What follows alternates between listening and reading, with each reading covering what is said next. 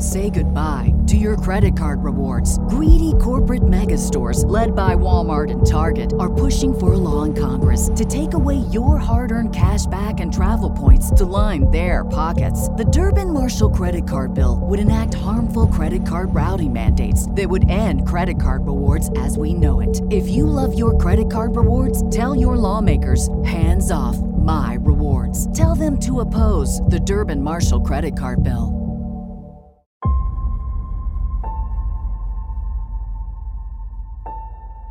Before sunrise, on a mild summer morning in June 1995, a 27 year old television news anchor named Jody Huisentruit hurriedly left her apartment in Mason City, Iowa, headed for work. But she never arrived, and her disappearance has never been solved.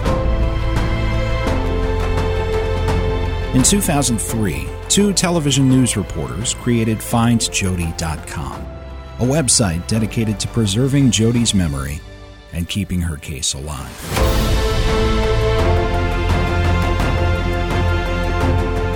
This is the official Find Jody podcast.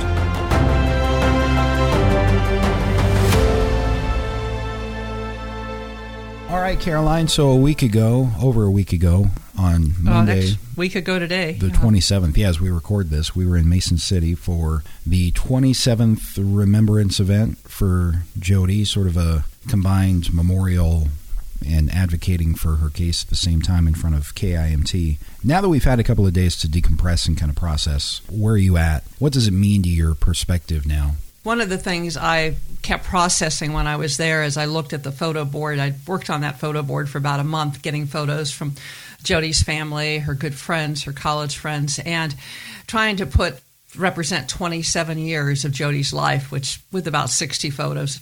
And then thinking there's another board that's blank in life. The 27 years of memories not made, photos not taken. And that just really struck me of just how long Jody's been gone, how long her family, her friends, the community, and beyond have waited for answers. Being there in person and hearing her, her college friends, Amy, Beth, and Katie, and then her friend from Long Prairie, Candy, share their stories, really brought Jody to life again.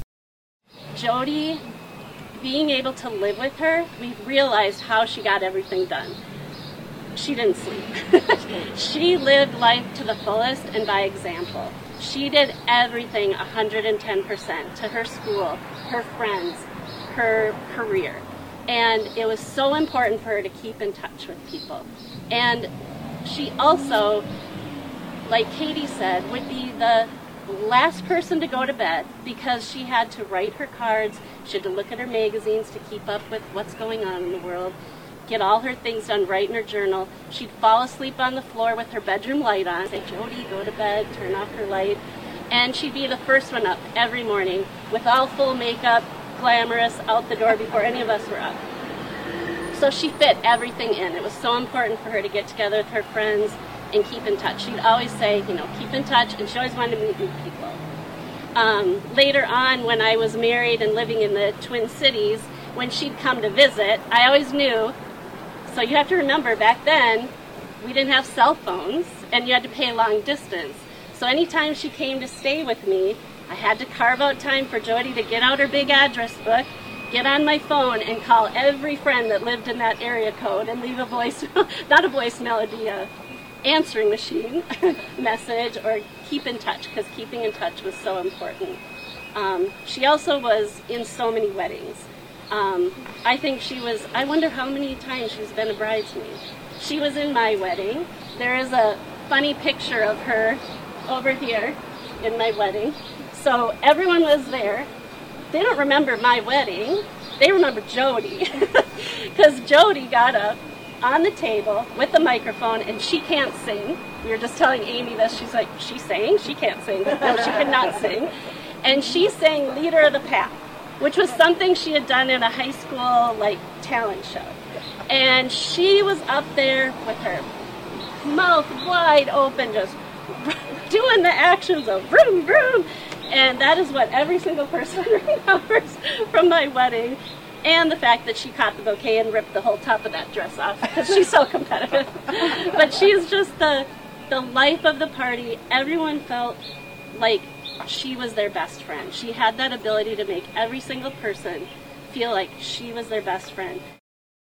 So often we get focused on the victimology of Jodi and what we can learn and what might do to help us get answers in the case, but it really came home the loss, the promise and the loss of this young woman was long gone 27 years ago at the same time we were standing in front of her TV station. As I mentioned, standing there, one of the things that stayed with me, is stuck with me, is at that same time, 10:30 in the morning, Jody should have been finishing the new newscast after having done the 6 a.m. newscasts with uh, the weather guy Kevin and with Amy Kuns producing. Instead, Amy had to go on the air. Jody was gone, abducted. It was uh, it was very sobering. That's a word I've used in poignant that it's very sad and when you're physically there even a quarter century plus removed it's very real and being there in the day or two beforehand too brought a perspective of you know on on that Sunday but as we were sort of touring the area and talking with people that we work with with Find Jody. mm-hmm. thinking about you know this was Jody's last night and there's no indication to her that we know of that something is going to happen like that the next day and how fragile life is in that instant that people talk about to the point where it's a cliche, but that it just happened in a moment. And to think 27 years after that we're still looking for answers, it's hard for me to process. It's hard for me to wrap my mind around totally and I get asked all the time after all we've done, what do we think? Where is it going? Do you have hope? I couldn't keep going if I didn't have hope. I've seen it before, and I've mentioned Jacob Wetterling's case a number of times. I saw after 27 years, Jacob Wetterling was found. That's what keeps me going. the same time, there's a lot of frustration. There's a lot of humility, thinking, what have we missed? What clue is there when we were back at Jody's apartment? Looking at it. Uh, I think, think it hits me over and over is what a small complex, small setting that was for this crime to happen. And what is there something still there? That crime scene, minus the evidence, is still very much the way it was 27 years ago. Is there something here? Is there a hiding spot? Is there something that we just have missed, others have missed? It nags at me and it's frustrating when I hop on a plane and leave the area to not have the answers. I think it's hard not to have doubt. Every of these anniversaries that comes and goes is sort of that reminder of me of how much more difficult the case is going to be to solve. But you sort of have to physically force yourself to put the doubt out of the way because if everybody approached every cold case like this from the standpoint of well it's it can't be solved because it's been so long then nothing would be solved if it goes too much longer without anybody reminding the public this is a person who is missing and her case is still open, then just by the nature of time, people are going to forget. It's just what happens as time goes on. And beyond that, we're researching and, and taking in the tips that we get. And not just this time of the year, but all around the uh, the calendar. And people have asked me in the last week in the media interviews, "Is there anything new? Is there anything you can tell us? Any big developments?" And there really hasn't been a public development like her journal being mailed to the newspaper or our billboard being vandalized or something like that. Or the birthday video being released. Yeah. So so that there hasn't been much publicly that way in the case but we know working in the with the information that we get that there's plenty of stuff that we're still discovering about Jodi that we didn't know 27 years ago. Exactly. And one of the reasons we created 27 years, 27 facts is it's kind of a fluid document for us and for the public to keep updating it. And I recently updated the thing on the date on Jodi's birthday party. We've often heard that it was Saturday, June 10th, but when we actually got a physical copy from one of her friends of the invitation, it was Friday, June 9th. It, yes, it spilled over into the 10th because it went early the next morning, but you know, what little piece like that that might be significant, might explain down the road where somebody was if they find somebody that's tied into the party, and, and we have no reason to believe anybody is, but you never know. And that's why we try so hard to make the timeline as accurate as we can. And Jody's helped us uh, going through the photos from Jody's album, her notes on the back when we wondered about certain dates of things, trying to reconcile when she had this position or went here or there. Jody often had the names and uh, times right there in her own handwriting on the photos. So she's helping us wherever she is. She's still helping us, and we need help from other people who maybe have a photo with Jody's handwriting or a note or something, anything someone might have tucked away in their memory, tucked away that they've saved, I hope they'll contact us because maybe that could be a piece, even in the timeline puzzle, to help us find out what happened to Jody. Well, we're obviously missing pieces to the puzzle, and it continues to amaze me what we don't know that we're still discovering that we didn't know. Uh, we've mentioned on a previous episode there's a picture of a man in Jody's apartment that she took earlier that spring, and we haven't been able to identify him conclusively yet. There was also an incident involving Jody's car in the Twin Cities area that we don't know is related to her disappearance sometime later. But the fact that we weren't aware of that, it was an event that people, you know, four or five people close to her back then still remember the, the details of. Right. And to clarify, that was her previous car. It was Correct, her uh. Honda CRX. And it was, we don't know exactly when it happened, but it was, again, something to completely do Jody. You need to know anything that's ever happened in her life, relevant or irrelevant. Everything needs to be part of her victimology, her background. And we wonder what else could be out there that we just don't know about. But I am struck every year too um, that we do that event that there are so many other cases that we want to give attention to and that deserve as much attention as Jody's gets. I'm aware of ten or twelve cases just in that county in Iowa that are unsolved and deserve answers as well. As we've talked before on our missing persons uh, episode of the podcast, this is what we're able to do on a volunteer basis: is continue to raise awareness for Jody and hopefully through Jody other cold cases. But I, I do have a problem focusing on other cases when this is still such a, a lingering question because we become so invested in this right one. and and working on Jody's case is so consuming is you know as you said we're all volunteers we're at opposite ends of the country and so we have logistical challenges all kinds of things and we're doing the best we can and there is a special connection we've all I will say I personally feel with Jody from my days in Minnesota she's from Minnesota she was to us who covered her initially, this was not a national story as it's so much become. This was a Minnesota journalist who went missing and is still missing. So that will always be a driving force for me. She, it's very relatable. She's part of our extended news family. So I feel an obligation. But I've also covered many other cases, as you have mentioned. And one of the ones that stays with me that we've talked about briefly before is Grace Esquivel. She disappeared be 40 years next June, and her flyer's been up next to Jody's in the Mason City Police Department. I would love to see the local media do more coverage on that because local is key. And we talked about this at the most recent anniversary. As much as we've had a lot of national attention, and it does keep a big spotlight on Jody, I think the answers are most likely in northern Iowa or southern Minnesota, and that's why it's so important. So that the local media there and in the Twin Cities continue to cover, continue to keep the pressure on to keep Jody visible, and make sure people know that her case is not solved. I've run into people who thought the case was solved, Yeah. and because of that, the thing I've seen in other cases over the years, if that mentality is out there, people might feel it's not necessary to come forward because they don't realize that that some the case hasn't been solved. So it's not solved. If you have information, as we've said so many times before, contact the Mason City Police or the Iowa DCI, or if you're not comfortable going to law enforcement, reach out to us. But as our billboard said, don't sit in silence. The time to talk is now. And that's really why we do the event every year. To humanize Jody, first of all, that she's not just a missing person, she's not just a file. She's a person with, with friends and family members who this still affects. You talk about that ambiguous loss all the time. But the primary motivation, the purpose of these events is for that piece to come in. Because Jacob's case is a great example of a case that didn't have that forensic link that solved the case, like we see in these 40, 50 year old cold cases solved with genealogy, which is amazing and great. And who knows where science may take us next.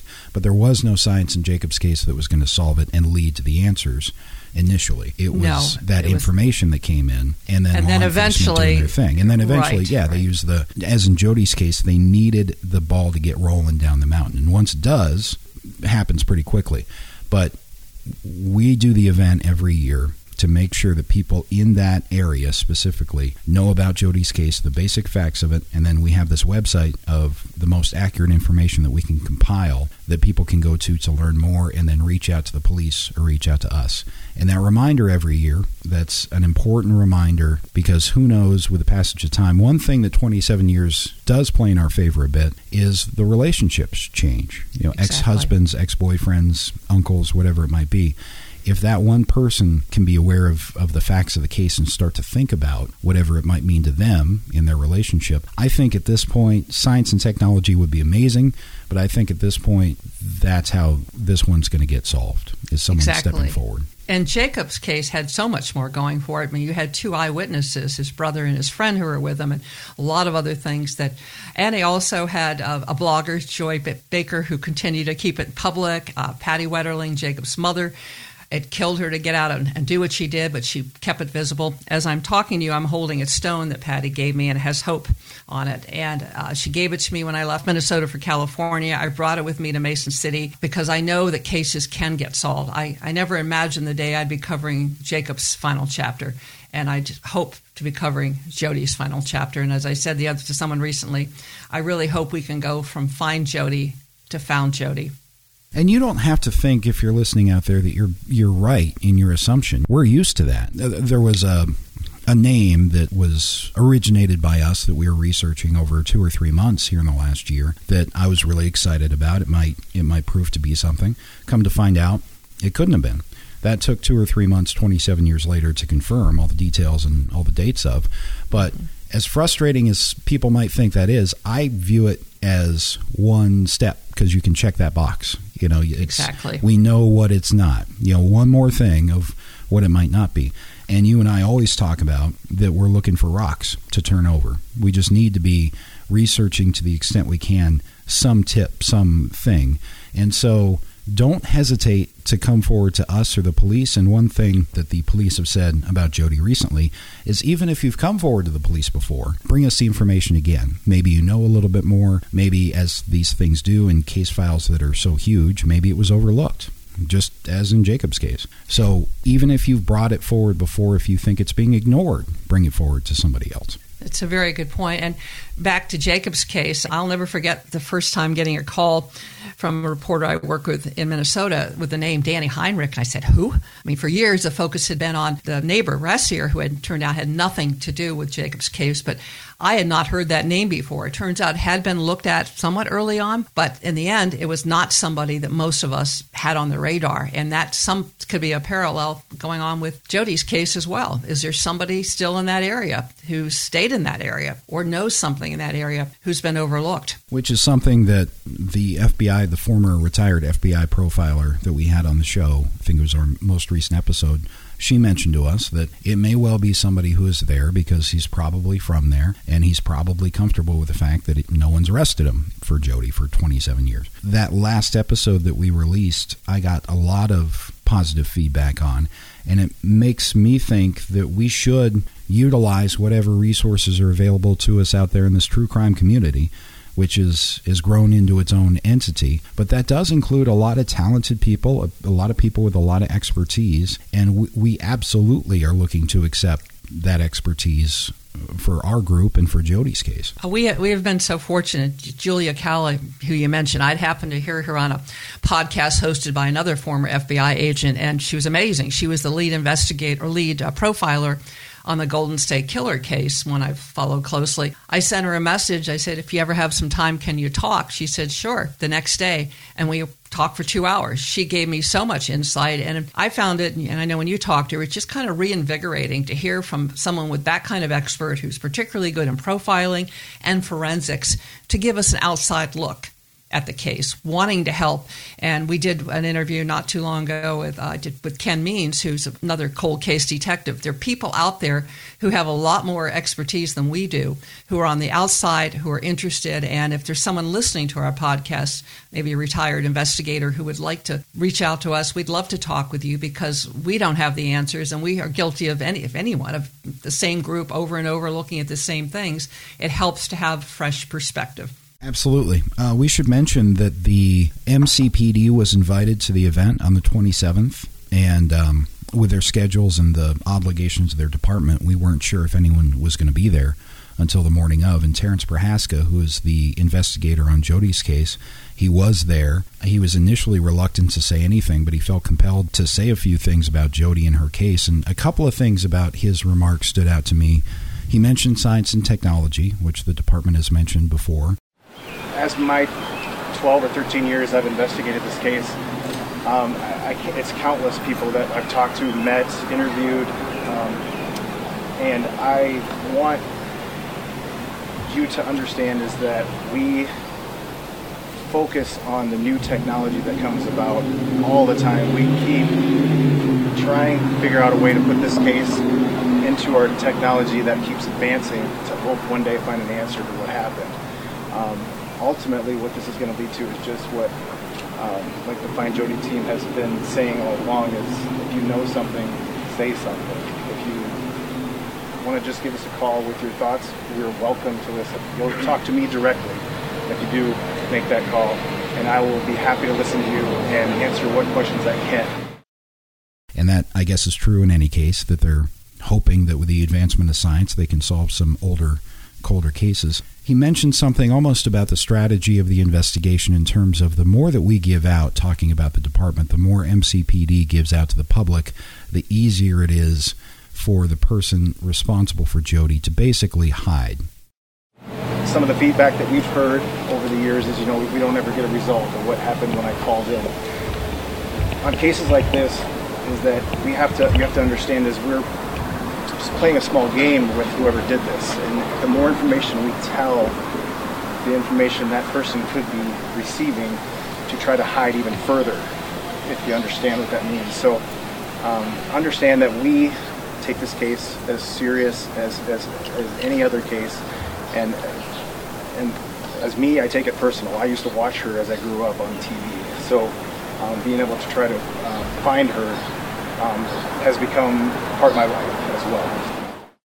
I think he was partially trying to make the point that people get frustrated. They call in information, or they may be the same thing. They share stuff with us that they don't hear back or don't get any elaboration on. I think he wants them to know that the last thing they want to do is to tip off Jody's abductor on anything. And I totally get that. I mean, covered this crime beat for enough years that there are things that only the killer knows and that sort of thing that you have to be very careful that you don't intentionally or inadvertently give out something. So I think that's part of the message he was trying to convey is that even if you may not hear back, to not take it that way. And I think he wanted that audience, particularly in a, a group of people that are Jodi's friends, her extended, her work family, to know that they're still working on it and that they're committed to it. He said something I had not heard before. He said he'd actually grown up watching Jody. It's the first time I've heard him. I don't know if you've heard that, but I had not heard that before.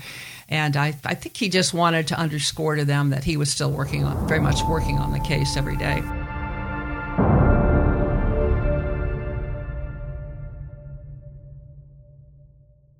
Say goodbye to your credit card rewards. Greedy corporate mega stores, led by Walmart and Target, are pushing for a law in Congress to take away your hard earned cash back and travel points to line their pockets. The Durbin Marshall credit card bill would enact harmful credit card routing mandates that would end credit card rewards as we know it. If you love your credit card rewards, tell your lawmakers hands off my rewards. Tell them to oppose the Durbin Marshall credit card bill. I thought the photo board that you put together for the 27th, which I'll keep in my office here because you couldn't take it back on the plane with you. I wish you could have it, but um, it'll be a good reminder for me. But I thought that humanized Jody very well because we had pictures that you found from from all the baby pictures all the way up through high school uh-huh. and, and after. It was a good reminder to me. You know, this isn't just a, a true crime case file. This isn't just a podcast episode. This is somebody who had the hopes and dreams that we all have. She had plans and she she had a direction, and somebody cut that short. And because it's been so long, you mentioned the second blank board. That's a good way to put that underscores not only how long it's been, but how young she was at 27. I think about everything in my life that's happened from 27 onward that Jody didn't get to experience. Exactly. All the things that are missed. But working on the photos, when the first packet arrived from Jody's sister, I mean, I just sat there and cried because I've put together a lot of photo boards for my children, for weddings, that sort of thing, high school graduations that we all do. And I was doing the equivalent of that for someone I've never met who I was getting to know her in death. And it was sad. It, a couple of the photos looked a lot like my daughter did when she was young, the platinum blonde. And that first baby picture hit me hard. Uh, and I and I when I see the saw the pictures with her mom, I had gotten to know her mom somewhat before she passed away, and I promised her mom I would stay on the case, and I never was able to help get answers before she died. It was hard. I would just sit there and, and then trying to pick, you know, which photos do you use? How many can you can you fit on the board? And so I, it was a very personal experience. And at times, you and I have talked about this, even felt kind of invasive reading Jody's notes. At the same time, the notes helped me get to know Jody better. And as I said, has helped us with the timeline. And it would be incredible if one of those timeline date things was significant in helping to get answers. People might ask, well, who are you talking to right now? Who do you want to come forward and say something? And I would say, specifically in that area in North Iowa, did you have any interactions with Jody in the weeks or months before she disappeared? Even knowing that you saw her and met her at a place two and a half weeks before all this happened, you might see that as totally unrelated. But in building the timeline, that could be something we're not aware. That could easily be something we're not totally aware of. because there's certain things. Jody was very visible in the community, as I mentioned the other day. She'd often go to Blimpies or she would get her salad at Perkins. That was very common for her after she was done with the new newscast. She would have her hair done probably once a month or so. I believe that was in Clear Lake. You talk with her hairdresser. She was at the Y. She was golfing. She was so out and about, even more so than perhaps your average person in her position. So a lot of people had a lot of connecting with Jody. If any of them took a picture along the lines, I know they weren't doing that the way we do now with our selfies with our phones, but if somebody had something at an event, we have no photos from the last event she attended, the golf uh, fundraiser at the Mason City Country Club. Mm-hmm. Anybody has anything from that event, we would love to see them. Yeah, um, and otherwise, if there's uh, you know a person in your life who's 45 to 70 years old about and talks about Jody inordinately in a way that makes you kind of feel strange, uh, an ex, a relative, whoever it might be, a former coworker, whoever it might be, we and the police would like to know that information because after 27 years, don't discount your, your thoughts and your own feelings. It's been a long time. This isn't something that's fresh that you might be overreacting to. I would say definitely make sure somebody, be it us or the police, whoever, somebody knows about your suspicions and your feelings. Exactly. And part of the the other part of doing the photo board besides capturing Jody's life and honoring her is also I hope that that maybe reaches somebody that somebody relates who's looking at one of those photos and looking at Jody with her mom or her sister, her niece Kristen, that maybe that might think put them in the position of what if it were your sister? What if it were your niece? And I hope that maybe some of those photos reach some of those people that way as well you know, this past couple of months, we've been very consumed with preparing for the very significant anniversary, and we will continue to follow up on some things that came out of that. And we're so grateful for one of the things that did strike me beyond the people we who knew Jody who showed up for the event. There were several people who came a long distance. Uh, a couple of the reporters had worked at Jody's station, KGAN, Eva Anderson, and then Dion Broxton. Dion's now in St. Louis. He felt connected to Jody. Uh, one of the women he worked with was the anchor Karen Fuller, who trained Jody. Uh, Eva Anderson now works up at KARE. She asked to cover the story on her day off. Other people came from distances to be a part. So I think it just shows you how much she has touched the lives of so many people. And we're so grateful for the people who were able to be there that day as well. In terms of everybody who follows along with the case and reads up on the website, you know, we keep an eye on all the discussion on, on the Reddit boards and the forum at findjody.com that you can contribute thoughts and theories to. The main message that we get out with the anniversary every year is if you know something or think you know something, or don't even think you know something but might, say something, tell the police, tell us.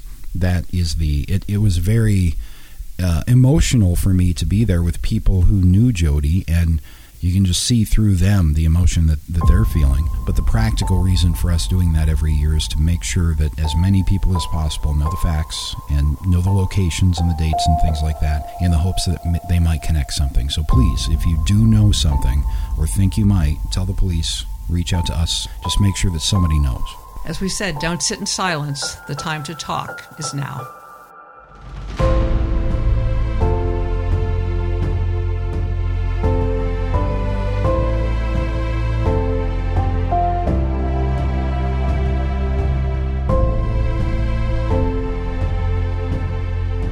Find Jody is a nonprofit run by volunteers with a mission of keeping Jody's unsolved case in the spotlight. Anyone with information about Jody's case can reach out to the Mason City Police Department. Information can also be provided to the Iowa Department of Criminal Investigations.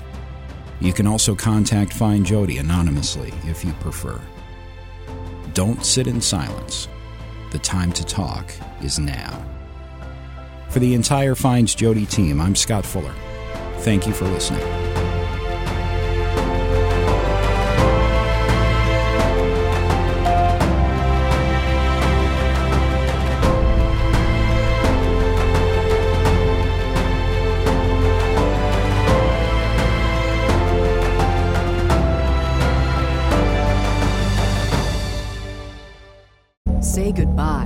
Credit card rewards. Greedy corporate mega stores, led by Walmart and Target, are pushing for a law in Congress to take away your hard earned cash back and travel points to line their pockets. The Durbin Marshall credit card bill would enact harmful credit card routing mandates that would end credit card rewards as we know it. If you love your credit card rewards, tell your lawmakers hands off my rewards. Tell them to oppose the Durbin Marshall credit card bill.